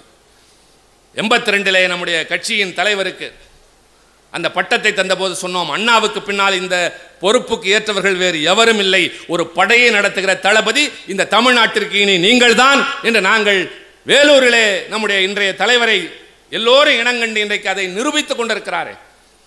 முதல் முதலாக அண்ணாவைத்தான் நாற்பத்தி எட்டிலே தளபதி சி என் அண்ணாதுரை என்று அழைத்தார்கள். அந்த போராட்டம் நடைபெற்ற போதுதான் நம்முடைய தளபதியினுடைய தாயார் தம்பி உதயநிதியினுடைய பாட்டி தயாள அம்மையாரை நம்முடைய தலைவர் திருமணம் செய்து கொள்கிறார். திருமண நாளின் போது இந்தி போராட்ட ஊர்வலம் சாலையில் செல்கிறது. திடீரென்று மணமகனை காணவில்லை. எங்கே என்று பார்க்கிறார்கள்? ஊர்வலத்தோடு அவர் முழக்கம் எழுப்பி சென்று விட்டார் என்று சொல்கிறார்கள். பின்னர் அவருக்கு திருமணம் என்று சொல்லி மறுபடி அழைத்து வந்து திருமணம் நடத்தினார்கள். அந்த நாள் அறிஞர் அண்ணா அவர்களின் பிறந்த நாள். அவருடைய திருமண நாளின் போது போராட்டத்தில் கலந்து கொண்டது இரண்டாவது கட்ட போராட்டம். மெல்ல மெல்ல இப்படியே நகர்ந்து வருகிறது அல்லவா? மிக முக்கியமான ஒன்றை சொல்கிறேன். இப்படி பல போராட்டங்கள் நடைபெற்றிருந்தாலும் அறுபத்தி நாலு அறுபத்தைந்தில் நடைபெற்ற போராட்டங்கள் மட்டும் மிகப்பெரிய அளவில் இன்றும் பேசப்படுகிறது. காட்சி ஊடகங்களில் அது செய்தி பொருளாகின்றது விவாத பொருளாகிறது. பல பேர் சொல்கிறார்கள் மொழி போராட்டம் அறுபத்தைந்தில் நடந்தது போல என்ன காரணத்தால் முப்பத்தெட்டு நாற்பத்தெட்டை விட அறுபத்தைந்தில் இராணுவம் தமிழ்நாட்டிற்கு வந்தது. பல பேர் குண்டடிப்பட்டு செத்தார்கள். பல பேர் உயிர் தியாகம் செய்தார்களே என்ன காரணத்தால் என்கிற போதுதான் நீங்கள் முக்கியமாக தெரிந்து கொள்ள வேண்டும். நாற்பத்தி ஏழில் விடுதலை பெற்ற நாடு ஆயிரத்தி தொள்ளாயிரத்தி ஐம்பதில் குடியரசாக மாறுகிறது. குடியரசாக மாறுகிற போது நமக்கென்று ஒரு அரசியல் சட்டம் உருவாகிறது. அந்த அரசியல் சட்டத்தின் பதினேழாவது பிரிவு முக்கியமான இடத்தில் சொல்கிறது விடுதலை அடைவதற்கு முன்னால் இந்திய நாட்டின் ஆட்சி மொழி ஆங்கில மொழிதான் அரசியல் சட்டம் எழுதப்படுகிற போது என்ன சொல்கிறார்கள் என்றால் இந்த நாட்டினுடைய ஆட்சி மொழியாக இனி இந்தி தான் இருக்கும். இதுவரை ஆட்சி மொழியாக இருந்த ஆங்கிலமும் தொடரும். பதினைந்து ஆண்டுகளுக்கு பின்னால் மெல்ல மெல்ல நாடாளுமன்றம் சட்டம் ஒன்று இயற்றாத வரையில் ஆங்கிலம் அகன்று இந்தி மட்டுமே ஆட்சி மொழியாக இருக்கும். பல விவாதங்கள் நடைபெற்றன அரசியல் நிர்ணய சபையில் த கான்ஸ்டிடியூவன் அசம்பிளி என்று சொல்வார்கள். உங்களுடைய அடிப்படை பாடங்களில் இதுவும் ஒன்றாக. நீங்கள் நாடாளுமன்றம் வர நேர்ந்தால் மைய மண்டபம் என்று ஒன்றை காட்டுவோம். ஒரு பக்கம் மாநிலங்களவை இன்னொரு புறம் மக்களவை. இரண்டும் சேர்ந்த அந்த அமைப்பு நாடாளுமன்ற கட்டடம் அதில் நடுவில் மைய மண்டபம் அது வெளிநாட்டிலிருந்து வருகிற மிகப்பெரிய தலைவர்கள் உரையாற்றுகின்ற குடியரசுத் தலைவர். இரு அவை உறுப்பினர்களை அழைத்து உரையாற்றுகின்ற இடம் என்பதோடு மட்டுமல்லாமல் அரசியல் சட்ட நிர்ணய சபை கூடி விவாதித்த இடம் அது. அரசியல் சட்டத்தை ஏற்றுக்கொண்ட மன்றம் அது. ரெண்டரை ஆண்டுகளுக்கு மேலாக விவாதிக்கப்பட்ட நேரத்தில் எது ஆட்சி மொழியாக வர வேண்டும் என்று விவாதித்த நேரத்தில் இந்தி தான் வர வேண்டும் என்று வாக்களித்தவர்களுக்கும் கூடாது என்று வாக்களித்தவர்களுக்கும் சம அளவில் இருந்தது. அந்த நிர்ணய சபையின் தலைவராக இருந்த ராஜேந்திர பிரசாத் இந்திய நாட்டின் முதல் குடியரசுத் தலைவர் இந்திக்கு ஆதரவாக வாக்களித்த காரணத்தால் ஒரே ஒரு வாக்கு வித்தியாசத்தில் இந்தி ஆட்சி முடிகின்றானது. அந்த ஆனதோடு நிற்கவில்லை. இந்தியும் ஆங்கிலமும் இருக்கட்டும் என்று இருந்தால் பிரச்சனை இல்லை. ஆனால் அதில் வருகிறது பதினைந்து ஆண்டுகளுக்கு பின்னால் பாராளுமன்றம் ஏதாவது சட்டம் இயற்றினால் ஒழிய ஆங்கிலம் அகன்றுவிடும் என்று சொன்னார்கள். இப்போது புரிந்து கொள்ளுங்கள் ஆயிரத்தி தொள்ளாயிரத்தி அறுபத்தைந்து அந்த பதினைந்து ஆண்டுகளுக்கு பின்னால் உள்ள காலகட்டம். அறுபத்தி ரெண்டிலேயே ஆட்சி மொழி சட்ட திருத்தம் ஒன்று நாடாளுமன்றத்தில் வந்தது. த அபிஷியல் லாங்குவேஜஸ் ஆக்ட் அறிஞர் அண்ணா அதில் பேசியிருக்கிறார். ஆனால் அதையெல்லாம் சொன்னதையெல்லாம் மீறி ஆங்கிலம் தொடரும் என்ற உத்தரவாதத்தை எல்லாம் கொடுத்தார்கள். நேரு கொடுத்தார் நாடாளுமன்றத்திலே லால் பகதூர் சாஸ்திரி கொடுத்தார். அதையும் மீறி இனி இந்திதான் என்று சொன்னபோதுதான் கிளர்ச்சி வெடித்தது. கிளர்ச்சி வெடித்தது என்றால் திடீரென்று அல்ல. இங்கே இருக்கிற நீங்கள் என்னுடைய விருப்பம் என் வேண்டுகோள் வெறும் கேட்டுவிட்டு போகிறவர்களாக மட்டும் இருக்கக்கூடாது. சமூக வலைத்தளங்களிலே கைகளால் விரல்களால் எழுத்துக்களை அனுப்புவதோடு நிறுத்திவிடக்கூடாது. இனி இந்த பகுதிகளில் பொதுக்கூட்டங்கள் நடந்தால் ஏறி நின்று முழங்குகின்ற குரலாக உங்கள் குரல் இருந்திட வேண்டும் என்பதுதான் என் எதிர்பார்ப்பு. இந்த கட்சி வளர்ந்ததே மேடையில்தான். இந்த கட்சி சாதித்தவை எல்லாம் மக்களிடம் தன்னுடைய முடக்கங்களின் மூலமாகத்தான். அண்ணா காலம் தொடங்கி தலைவர் கலைஞர் நாவலர் பேராசிரியர் பல தலைவர்கள் முழங்கி முழங்கி தான் இந்த கட்சியை வளர்த்தார்கள். இன்றைக்கு தளபதியினுடைய குரல் உங்களை கவர்கிறது. நம்மை போல பலர் பேசுகிறோம். நீங்களும் அப்படி வர வேண்டும் என்றுதான் எங்களுடைய அடிப்படை விருப்பம். அதுபோல அன்றைக்கு இப்படி நம்மை அழிக்க ஒரு சூழ்ச்சி நடக்கிறது. தமிழ் மொழியை காப்பாற்றுங்கள் என்று வீதி வீதியாக நின்று திராவிட முன்னேற்ற கழகத்தின் தலைவர்கள் குரல் கொடுத்த காரணத்தால் மக்கள் கிளர்ந்தெழுந்தார்கள். குறிப்பாக மாணவ நண்பர்கள். இத்தோடு முடிந்து விடவில்லை. இதற்கு மூலம் ஒன்று உண்டு. எல்லாவற்றிற்கும் there's a ஸ்பார்க் என்று சொல்வார்கள். ஒரு பொறி. ஒரு சாதாரண நிகழ்ச்சி பெரும் கலவரமாக மாறும். சிரியாவுக்கும் ஆஸ்திரா ஆஸ்திரியாவுக்கும் இடையில் ஒரு இளவரசனை எதிர்பாராமல் யாரோ கொன்றுவிட திட்டமிட்டுத்தான் இந்த நாட்டை சார்ந்தவன் அவனை கொன்றான் என்ற செய்தி பரவி அது போராக மாறி அது வளர்ந்ததான் முதல் உலகப் போர். ஆக சாதாரண நிகழ்வுகள் என்று எதையும் கருதிட முடியாது. அதற்கு உதாரணம் தான் இப்போது சொல்கிறேன். அந்த காலகட்டத்தில் ஆயிரத்தி தொள்ளாயிரத்தி அறுபத்தி நாலில் தமிழ்நாட்டின் முதலமைச்சர் பக்தவச்சலம். அவர் எழும்பூர் ரயில் நிலையத்தில் வந்து இறங்குகிறார். இறங்கி நடக்கிறார். இப்போது போல படாடவும் இல்லை. பரபரப்பு அதிகமில்லாத அந்த சூழலில் ஒரு இளைஞன் ஒரு இருபத்தி ஆறு வயதான இளைஞன் அவருக்கு எதிரே போய் ஐயா வணக்கம் என்கிறான். வணக்கம். ஒரு சின்ன சந்தேகம். என்ன கே- என்ன? என்று கேட்கிறார். அவன் சொல்கிறான் நீங்கள் தமிழ்நாட்டை ஆளுகிற முதலமைச்சர் தமிழர் தானே. தமிழை அழிக்க இந்தி வருகிறதே அதை தடுக்க நீங்கள் ஏன் முயற்சிக்கவில்லை? என்று கேட்கிறான். என்ன சொல்லி இருக்க வேண்டும்? அண்ணாவை பார்த்து அண்ணாமலை பல்கலைக்கழக மாணவர்கள் சென்று கேட்டார்களாம். நான் கேள்விப்பட்டிருக்கிறேன். திராவிட நாடு கோரிக்கை கைவிடுகிறேன் என்று அண்ணா அறிவித்த போது மாணவர்கள் சென்று கேட்டிருக்கிறார்கள். அண்ணா திராவிட நாடு கோரிக்கை கைவிட்டு விட்டீர்களா? ஆம். என்ன காரணம்? பிரிவினை தடை சட்டம் வந்தது தம்பி அதனால். என்றால் இன்னொரு தடை சட்டம் வந்தால் இந்திய எதிர்ப்பை கைவிட்டு விடுவீர்களா? கேட்டது மாணவர்கள். இப்போது நீங்கள் கேள்வி கேட்பதைப் போல. அண்ணா கோபப்படவில்லை.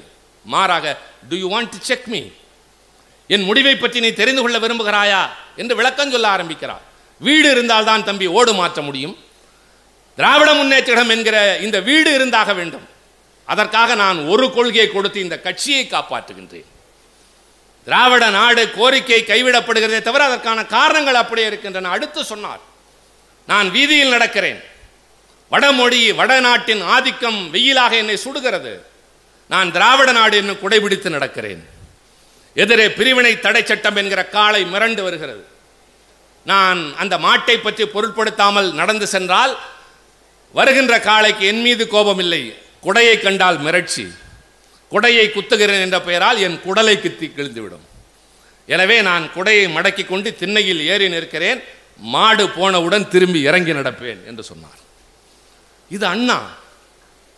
ஆனால் பக்தவச்சலம் என்ன சொன்னார் தெரியுமா? தமிழ்நாட்டின் முதலமைச்சர் ஏன் தமிழை காப்பாற்றவில்லை என்று கேட்டபோது அவர் சொன்ன பதில் அவனுக்கல்ல. காவல்துறையினரை பார்த்து சொன்னார் இந்த பைத்தியக்காரனை கொண்டு போய் சிறையில் அடையுங்கள் இழுத்து செல்லப்பட்டான் சிறையில் அடைக்கப்பட்டான் உள்ளே இருந்து அவன் யோசித்தான். இரவு லாக்கப்புக்கு பின்னால். சிறையில் இருந்தவர்களுக்கு தான் அந்த சிறை பூட்டப்பட்டதற்கு பின்னால் உள்ள அனுபவங்கள் எல்லாம் தெரியும். தளபதி இன்றைக்கு மிசாவிலே போனாரா என்று எவனோ ஒருவன் போகிற போக்கில் சொல்லிவிட்டு போய்விட்டான். தமிழ்நாட்டில் இருக்கிற பைத்தியக்காரன் அத்தனை பேரையும் அதையே பேசிக் கொண்டிருக்கிறான். எத்தனை பெரிய தியாகம் எவ்வளவு பெரிய வேதனையான காலகட்டம் அடி உதை தமிழ்நாட்டின் சரித்திர ஏடுகளில் பொறிக்கப்பட்ட அந்த தியாகத்தை யாரோ ஒரு அடையாளம் தெரியாத அரசியலுக்கு தொடர்பில்லாத ஒருவன் கேள்வி எழுப்பி விட்டு போகிறான். அதனாலே இன்றைக்கு பல பேர் விளக்கம் சொல்ல தயார்படுகின்றார்கள் என்ற நிலைக்கு தமிழகம். பூட்டப்பட்ட கம்பி கதவுகளுக்கு பின்னால் மனப்போராட்டம் எப்படியெல்லாம் இருக்கும்? அதெல்லாம் தனி கதை.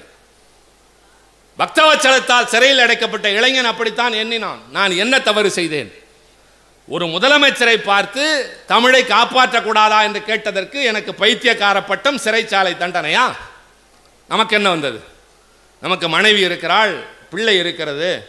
நம்மை நம்பி தாய் இருக்கிறார்கள். விடுதலையானவுடன் வேலையை பார்ப்போம் என்று அவன் முடிவெடுக்கவில்லை. உலக நாட்டின் பல சரித்திரங்கள் மாறியவை சிந்தனையாளர்களின் சிந்தனையிலே உதித்த தத்துவங்களால் அல்ல.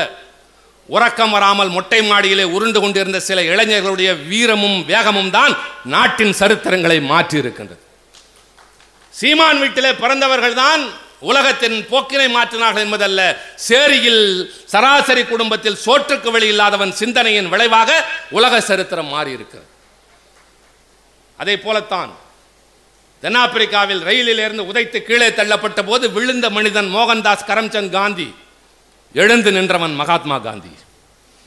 வண்டியிலிருந்து உதைத்து தள்ளப்பட்ட இளைஞனின் பெயர் பீமாராவ். எழுந்து நின்றவர் அண்ணல் அம்பேத்கர். நடப்பது என்ன என்பதை விட நடக்கப் போவது என்ன என்று யோசியுங்கள். அந்த இளைஞன் சிறையில் இருந்து அதைத்தான் யோசித்தான். எனக்கென்ன என்று அவன் யோசிக்கவில்லை. முதலமைச்சர் அதிகாரம் இருக்கிறது சிறையில் அடைத்து விட்டார். நான் யார்? யாரோ ஒரு மனிதன். தினந்தோறும் உழைத்து பிழைக்கக்கூடியவன் என்று நினைத்து விட்டார். நான் ஒரு காரியம் செய்கிறேன். முதலமைச்சரும் திகைப்பார். இந்த ஊரும் உலகமும் என்னை பற்றி பேச வைக்கும் என்று முடிவெடுத்து ஒரு வாரம் கழித்து விடுதலை ஆனதற்கு பின்னால் நேராக அவன் சொந்த ஊருக்கு போவதற்காக வந்து அவன் இறங்குகிற இடம் நான் பிறந்து வளர்கின்ற திருச்சியிலே புகைவண்டி நிலையத்திற்கு பக்கத்தில். வந்து இறங்கியவன் பக்கத்தில் இருக்கிற பெட்ரோல் பங்கிலே போய் மூன்று கேலன் பெட்ரோல் வாங்கினான். தன்னிடம் இருந்த மூன்று சட்டைகளை ஒன்று மேல் ஒன்றாக அணிந்து கொண்டான். ரெண்டு வேட்டிகளை மேலாக கட்டி கொண்டான். அழுக்கு துணிகளை பெட்ரோலிலே நினைத்து தன்னை சுற்றி வட்டமாக வைத்து கொண்டான். பின்னர் தன் மீது பெட்ரோல் ஊற்றி கொண்டு தீயிட்டு கொளுத்தி கொண்டான். காலை நேரத்தில் ஒருவன் பற்றி எறிவதை பார்த்த கூட்டம் அணைக்க வருகிறது. ஆனால் அவன் வகுத்து வைத்திருக்கிற அந்த தீ வளையம் யாரையும் உள்ளே விடாமல் செய்கிறது. இவன் அடுக்கடுக்கான துணிகளில் அதிகமான பெட்ரோல் பற்றி எறிகிற நெருப்பு சுடர்விட்டு எரிகிற போது உங்களுக்கு தெரியாததல்ல ஒரு சின்ன நெருப்பு சுட்டால் கூட துடித்து போவோம். ஆனால் உடலே பற்றி எரிகிற போது அவன் ஒரு தடவை கூட ஐயோ எரிகிறதே என்று சொல்லவில்லை. அவன் சொன்னதெல்லாம் தமிழ் வாழ்க இந்தி ஒழிக என்பது மட்டும். அவன் பெயர்தான் கீழப்பழுவூர் சின்னச்சாமி. உலகம் திகைத்து நின்றது. ஒருவன் தன்னைத்தானே எரித்துக் கொண்ட சரித்திரம் என்பது வியட்நாமிலே நடைபெற்றது. தென் வியட்நாமும் வட வியட்நாமும் ஒன்றாக இணைந்த பொழுது வட வியட்நாமினுடைய ஆதிக்கத்தை ஏற்றுக்கொள்ள முடியாமல் அங்கிருந்த புத்த பிச்சைகள் சாலையில் உட்கார்ந்து தீக்குளித்தது தான் உலகத்தில் முதல் நிகழ்வு. ஆனால் அவர்களுக்கும் இவனுக்கும் வேறுபாடு. அவர்கள் துறவிகள். புலனடக்க வித்தை கற்றவர்கள். ஆனால் சின்னச்சாமி சம்சாரி. மனைவியோடு வாழ்கிறவன் பிள்ளை பெற்றவன் சராசரி மனிதன். ஆனால் புத்த பிட்சுகளுக்கு இருந்த பக்குவம் என் வீரத்தமிழன் சின்னச்சாமிக்கு இருந்ததே. நீங்கள் தெரிந்து கொள்ள வேண்டிய வீர வரலாறு சின்னச்சாமியின் வரலாறு. பக்தவச்சலம் என்ன சொன்னார் தெரியுமா? பதறி போகவில்லை. பட்டினி கிடந்து சோற்றுக்கு வழி இல்லாமல் தற்கொலை செய்து கொண்டு செத்தான் சின்னச்சாமி என்றார். இந்த வரலாறெல்லாம் யார் சொல்ல வேண்டும்? நாங்கள் பேசுவதில்லை ஆனால் மறக்க முடியாது. எங்களுக்கு இழைக்கப்பட்ட அவமானங்கள் எங்கள் கண்ணான தலைவர் கலைஞரை பயங்கரவாதி என்று சொன்னார்கள். வன்முறையை தூண்டிவிடுகிறவர் என்று சொன்னார்கள். அண்ணாவை சிறையில் அடைத்தார்கள். தியாகம் செய்தவனை பார்த்து சோற்றுக்கு வெளியில்லாதவன் என்றார்கள். மொழிக்காக பேசியவன் எல்லாம் சொந்த விருப்பு வெறுப்பு என்று பேசிய காலம் ஒன்று இருந்தது. இதை அறிந்து இப்படிப்பட்டவர்கள் இருந்தால்தான் நாடு மொழியும் விடுதலை அடையும் என்று சிவலிங்கம் என்றவனும் தற்கொலை செய்து கொண்டு சாகிறான். அவனும் சாதாரண மனிதன். ஊரார் நினைத்தார்கள். ஒருவேளை இவர் சொன்னதைப் போல ஏழைகளாக சாகிறார்கள் இதுதான் காரணமா என்று. அடுத்துதான் அதிர்ச்சி காத்திருந்தது. தொலைத்தொடர்பு துறையிலே பணியாற்றி கொண்டிருந்த வீரர்களுக்கு சிலம்பு விளையாட்ட பயிற்சி கூட நடத்தி கொண்டிருந்த வீரன் அரங்கநாதன் என்பவனும் தீயிட்டு கொளுத்து கொண்டு செத்தான். சாகிற போது சொன்னான் எழுதி வைத்தான் சீட்டில் எழுதி வைத்தான் என் தமிழ் வாழ்வதற்காக என் உயிரை நான் தீக்கு தருகிறேன். அப்போதான் உலகம் விழித்துக் கொண்டது. காவல்துறையினரின் காட்டாட்சி தர்பார் கட்டவிழ்த்து விடப்படுகின்றது. மாணவர்கள் களத்திற்கு வந்து விட்டார்கள். சிவகங்கையிலே மாணவன் பல பேர் வருகிற போது அதில் முன்னால் வந்த ராஜேந்திரன் என்பவன் மீது துப்பாக்கி சூடு. எப்படி நடந்தது? போலீசார் வரிசையாக நின்றார்கள். நான் உங்களை வீரர்கள் வீரர்கள் என்று சொல்கிறேனே எதற்காக தெரியுமா? களங்காணுகிற போது கலைந்து செல்கிறவர்கள் அல்ல. எதிரே நிற்பது துப்பாக்கி அதிலிருந்து சீறி வருகிறது தோட்டா என்றாலும் அதை தாங்குகிற மார்பு என்னுடையது என்று சொல்லுகிற வீரர்களாக நீங்கள் மாற வேண்டும். இதுதான் கலைஞர் கற்றுத்தந்தது கலைஞர் முதலமைச்சர் அல்ல. கலைஞர் ஒரு போராளி என்பதான் அவர் விட்டுவிட்டு போயிருக்கிற எச்சம். அதே வழியிலே தான் நம்முடைய தளபதியும். இதையெல்லாம் பின்பற்றி வருகிறவர் தான் தம்பி உதயநிதியோ பக்கத்தில் இருக்கிற நம்முடைய மகேஷோ அங்க இருக்கிற கவி ஜின்னா சேகர் போன்ற தோழர்களோ. இப்படி நான் சொல்வதற்கு காரணம் உங்களிடம் நான் எதிர்பார்க்கிறேன் எதையாவது தாருங்கள் என்று எனக்காக அல்ல இந்த இனத்திற்காக மொழிக்காக நம் நாட்டிற்காக. அதுதான் திராவிட முன்னேற்ற கழகம். அதுதான் இதனுடைய தனித்தன்மை. அந்த மாணவன் ராஜேந்திரன் தான் முதலில் வந்து நெஞ்சு காட்டினான். பதினாறு வயது அவனுக்கு. துப்பாக்கி தோட்டா எத்தனை தெரியுமா? கேட்டது காவல்துறை. அதற்கு எத்தனை மார்புகள் இருக்கின்றன தெரியுமா? கேட்டான் ராஜேந்திரன். சுட்டார்கள் வீழ்ந்தான் அந்த இடத்தில். பதினாறு வயது மாணவன் ஒரு போலீஸ்காரரின் மகன் சுட்டுக் கொல்லப்பட்டவுடன் தமிழ்நாடு கிளர்ந்து எழுந்தது. மாணவர் கிளர்ச்சி. வீழமேட்டிலே தண்டபாணி என்ற ஒருவன் மாணவன். மாயரத்திலே சாரங்கபாணி என்ற ஒருவன். சத்தியமங்கலத்திலே முத்து கீரணர் முத்து ஆசிரியர் வீரப்பன். அவன்தான் ரொம்ப முக்கியமான ஆள். ஒரு பள்ளியின் தலைமை ஆசிரியர். அவர் தூக்க மாத்திரைகளை சாப்பிட்டு விட்டு தற்கொலை செய்து தீக்குளிக்கிறார். ஓடி போய் அணைக்க பார்க்கிறார்கள். வீரப்பன் சொல்கிறார் என்னை உங்களால் காப்பாற்ற முடியாது. தீயை அணைக்கலாம். நான் நிறைய தூக்க மாத்திரை சாப்பிட்டு இருக்கிறேன் நிச்சயமாக உயிர் பிரியும். நீங்கள் என்னை காப்பாற்ற வேண்டாம். தமிழை காப்பாற்றுங்கள் என்று சொன்னார். போராட்டத்திலே கைதாகியிருந்த அறிஞர் அண்ணா இந்த போராட்டத்தை தூண்டினார் என்று பாளையங்கோட்டை தனிமைச் சிறையில் அடைக்கப்பட்ட நம் தலைவர் கலைஞர் அண்ணா மாணவர் தலைவர்கள் எல்லாம் அழைத்து வர சொல்லி சொன்னாராம்.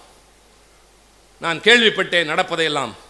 தமிழ்நாடு இதுவரை காணாத அளவிற்கு இராணுவம் வந்து இறங்கி இருக்கிறது திருப்பூரில் பொள்ளாச்சியில் பல்லடத்தில் குமாரபாளையத்தில் கூடலூரில் திண்டுக்கல்லில் திருச்சியில் கரூரில் என்று பல பேர் சுட்டுக் கொல்லப்பட்டிருக்கிறார்கள். தயவு செய்து போராட்டத்தை திரும்ப பெறுங்கள். அதற்கு அன்றைக்கு இருந்த மாணவர் தலைவர்கள் சீனிவாசனை போல எல்ஜியை போன்ற இன்றைக்கு இருக்கிற நன் துரைமுருகனை போன்றவர்கள் எல்லாம் சொல்லியிருக்கிறார் முடியாத அண்ணா போராட்டம் வலுப்பெற்று விட்டது என்று. அதற்கு அண்ணா சொன்னாராம் நான் எதற்காக இந்திய எதிர்க்கிறேன் தெரியுமா? சொல்லுங்கள் அண்ணா. தமிழை காப்பாற்றுவதற்கு தானே. சரி. நான் தமிழை எதற்கு காப்பாற்ற நினைக்கிறேன்? உங்களெல்லாம் வாழ வைப்பதற்காக. உங்களெல்லாம் சாக கொடுத்து விட்டு நான் தமிழை காப்பாற்றி என்னையா செய்ய போகிறேன்? இனி கட்சி பார்த்து கொள்ளும் ஒதுங்கிக் கொள்ளுங்கள் என்று அண்ணா தழுதழுத்து போய் பேசினார். நூற்றுக்கணக்கானவர்கள் சுட்டுக் கொல்லப்பட்டார்கள். தம்பிமார்களே தோழர்களே இன்றைக்கு வந்து கேட்கிறானே இந்தி படித்தால் சோறு கிடைக்கும் என்று. எனக்கு சோறு அல்லடா வாழ்க்கையே பெரிதல்ல என் மொழிக்கு முன்னால் என்று சொல்லுகிற உணர்ச்சிக்குத்தான் இந்த மொழிப்போர் வரலாறு என்ற தலைப்பு. இது தொடர்வது ஏன்? அந்த ஆதிக்கம் இன்னும் தொடர்கிறது. அந்த முயற்சி இன்னும் தொடர்ந்து கொண்டே இருக்கிறது பல வகைகளில். ஆசை வார்த்தைகளில் அச்சமூட்டுகிற வகைகளில். மெல்ல மெல்ல மெல்ல வேறு வடிவங்களில். இன்றைக்கு இருக்கிற ஆட்சியாளர்களின் தோல் மீது ஏறி வருகிறது. அதுதான் கொடுமை. அண்ணாவின் பெயர் திராவிடம் என்ற பெயர். ஆனால் இந்த இரண்டுக்கும் எதிரான கொள்கைகளுக்கு காவடி தூக்குகிற ஒரு ஆட்சி நடக்கிற போது அதன் துணையோடு உள்ளே வருகிறார்கள். யோசித்து பாருங்கள். இதையெல்லாம் தடுக்க நினைக்கிற எதிர்க்க நினைக்கிற உங்களை வாழ வைக்க நினைக்கிற மொழியை பாதுகாக்கின்ற முயற்சியில் இருக்கிற ஒரே கட்சி திராவிட முன்னேற்ற கழகம் மட்டும்தான். அதனால்தான் நாங்கள் இங்கே அரசியல் பேசுகிற கூட்டமாக இதை நடத்தவில்லை. தேர்தலுக்கு எப்படி நீங்கள் தயாராக வேண்டும்? அதை கே. கே. சாரும் தென்னரசு நடத்துவார்கள். நாளை படைவரிசையை நடத்த போகிற தம்பி உதயநிதி உங்களை எல்லாம் கூட்டி வைத்திருக்கிறார். ஒவ்வொரு மாவட்டமாக இனி இந்த பாசறைகள் நடக்கும். இந்தியாவிலேயே திமுகவை போல வலிமை பெற்ற இளைஞர் கூட்டம் எங்கும் இல்லை. கொள்கை தெளிவு பெற்றவன் எந்த கட்சியிலும் இல்லை எந்த மூலையிலும் இல்லை என்ற சரித்திரம் எழுதப்படும். அதைத்தான் நான் பூரித்து போய் சொன்னேன். எங்கள் இயக்கத்தை காப்பதற்கு அடுத்த தலைமுறையின் தளபதி இதோ வந்து விட்டார் பின்னால் இதோ அவருக்கு பக்கத்தில் எத்தனை பிள்ளைகள்? நீங்களெல்லாம் இதுதான் எங்களுக்கு வேண்டும். ஆட்சி பொறுப்பு பதவிகள் அல்ல. வரலாற்று சிறப்புமிக்க இந்த இனம் வாழும் மொழி வாழும் என்பதற்காக. இப்படி நடைபெற்ற காரணத்தால் உறுதிமொழி தரப்பட்டது. ஆங்கிலமும் தொடரும் என்று. இப்போது அரசியல் சட்டத்தில் உள்ள நிலை இந்திதான் ஆட்சி மொழி. English is also the official associate official language இந்தியும் ஆங்கிலமும் இன்னும் சரியாக சொல்லவா? நம்மில் பலருக்கே தெரியாத ஒன்று. நாடாளுமன்றத்திலே இந்திய நாட்டு அரசாங்கத்தால் நிறைவேற்றப்படுகிற சட்டங்கள் எல்லாம் முதலில் ஆங்கிலத்தில் தான் சுற்றறிக்கையில் அனுப்ப வேண்டும். அடுத்து அது இந்தியிலும் செல்ல வேண்டும். இதுதான் இன்றைக்கு இருக்கிற நிலை. ஆனால் தந்திரமாக சில பேர் இந்தியிலே மட்டும் அனுப்புவார்கள். இந்தியை வளர்ப்பதற்கு துணை நிற்க வேண்டும் முயற்சி எடுக்க வேண்டும் என்றெல்லாம் அரசியல் சட்டத்தில் இருக்கிறது. நான் ஒரு துணை தகவலை இப்போது தருகிறேன். இங்கு இருக்கிற சட்டமன்ற உறுப்பினர்கள் தெரிந்து கொள்ள வேண்டியது. நம்முடைய இளைஞரணி தம்பிமார்கள் தெரிந்து கொள்ள வேண்டியது. நாடாளுமன்றத்தில் கடந்த கூட்டத்தொடரில் நேஷனல் மெடிக்கல் கமிஷன் என்ற ஒரு மசோதா வந்தது. அந்த நேஷனல் மெடிக்கல் கமிஷன் என்பது ஒரு பேராபத்தை விளைவிக்கின்ற கருப்பு சட்டம். ஐந்து வருட காலம் எம்பிபிஎஸ் படிக்கிறவனுக்கு ஈடாக ஆறு மாத காலம் வேறு படிப்பு படித்து வந்த கம்ப்யூட்டரும் மருத்துவராகலாம் என்றெல்லாம் அதில் பிரிவுகள் இருக்கின்றன. அதில் தான் நெக்ஸ்ட் தேர்வு என்றெல்லாம் ஒன்று வருகிறது. நீட் போதாது என்று நெக்ஸ்ட் தேர்வு. எம்பிபிஎஸ் முடித்ததற்கு பின்னால் நெக்ஸ்ட் தேர்வு எழுதியாக வேண்டும். நீட் தேர்வு என்பது பொது தேர்வு. இப்போது அஞ்சாவது எட்டாவதில் பொது தேர்வு வந்திருப்பதைப் போல. அஞ்சாவது எட்டாவது வகுப்பிலே பொது தேர்வு ஏன் எதிர்க்கிறான் தெரியுமா? சாஸ்தா கோயிலில் இருக்கிற மாணவன் பக்கத்தில் இருக்கிற சேத்தூரில் படிக்கிற மாணவன் சென்னையிலே டான் பாஸ்கோவில் படிக்கிற மாணவன் மும்பையில் இருக்கிற கான்வென்ட்டில் படிக்கிற மாணவன் எல்லோரும் சேர்ந்து ஒரு பொது தேர்வு எழுதப் போகிறான். கல்வித்துறை அமைச்சராக இருந்தவர் இங்கே இருக்கிறார். இவன் கல்வி தரத்திற்கும் அவன் கல்வி தரத்திற்கும் ஈடாகுமா? நீட் தேர்வும் அப்படித்தான். இப்போது அதற்கல் நேரம் அல்ல எனக்கு. அதிலே ஒரு பிரிவு ரெண்டு பிரிவு வந்தது. நீங்கள் சட்டம் இயற்றி அனுப்பினீர்கள் அல்லவா? ரெண்டு மசோதாக்கள். நாடா நம்முடைய சட்டமன்றத்தில் தமிழக சட்டமன்றத்தில். மருத்துவ படிப்பு பல் மருத்துவ படிப்பு ரெண்டிற்கும் நீட் தேர்வில் தமிழ்நாட்டிற்கு விதிவிலக்கு தாருங்கள். அந்த மசோதாவிற்கு நம்முடைய கழக தலைவர் தளபதி அவர்கள் முழு ஒத்துழைப்பு தந்து நீங்கள் ஏகமனதாக நிறைவேற்றி அனுப்பினீர்கள். மத்திய அரசு இசைவு தெரிவிக்காத காரணத்தால் குடியரசுத் தலைவர் கையெழுத்திடவில்லை. நான் எளிதாக அதை சாதித்திருப்பேன். எப்படி தெரியுமா? இந்த மசோதாவெல்லாம் தேவையில்லை. இந்த என்எம்சி நேஷனல் மெடிக்கல் கமிஷன் என்ற அந்த மசோதாவில் தான் நீட் தேர்வு நெக்ஸ்ட் தேர்வு வருகிறது. ஐ கேவ் அன் அமெண்ட்மெண்ட் ஒரு திருத்தம் கொடுத்தேன். இந்த சட்டத்தை நிறைவேற்றிக் கொள்ளுங்கள் இந்த ரெண்டு பிரிவையும் விட்டு விடுங்கள் என்று கொடுத்தேன். என்ன நடந்தது தெரியுமா? ஆச்சரியப்படுவீர்கள். நம்முடைய கட்சிக்கு மொத்தம் ஐந்து பேர் தான். இப்போது இதற்கு முன்னால் நாலு பேர் மூணு பேர் தான் இருந்தோம். அஞ்சு பேர் தான். நான் கொடுத்த தீர்த்தத்திற்கு ஆதரவாக அறுபத்தோரு வாக்குகள் கிடைத்தது. அதிமுக தந்திரமாக வெளிநடப்பு செய்தது. பதிமூணு வாக்குகள்.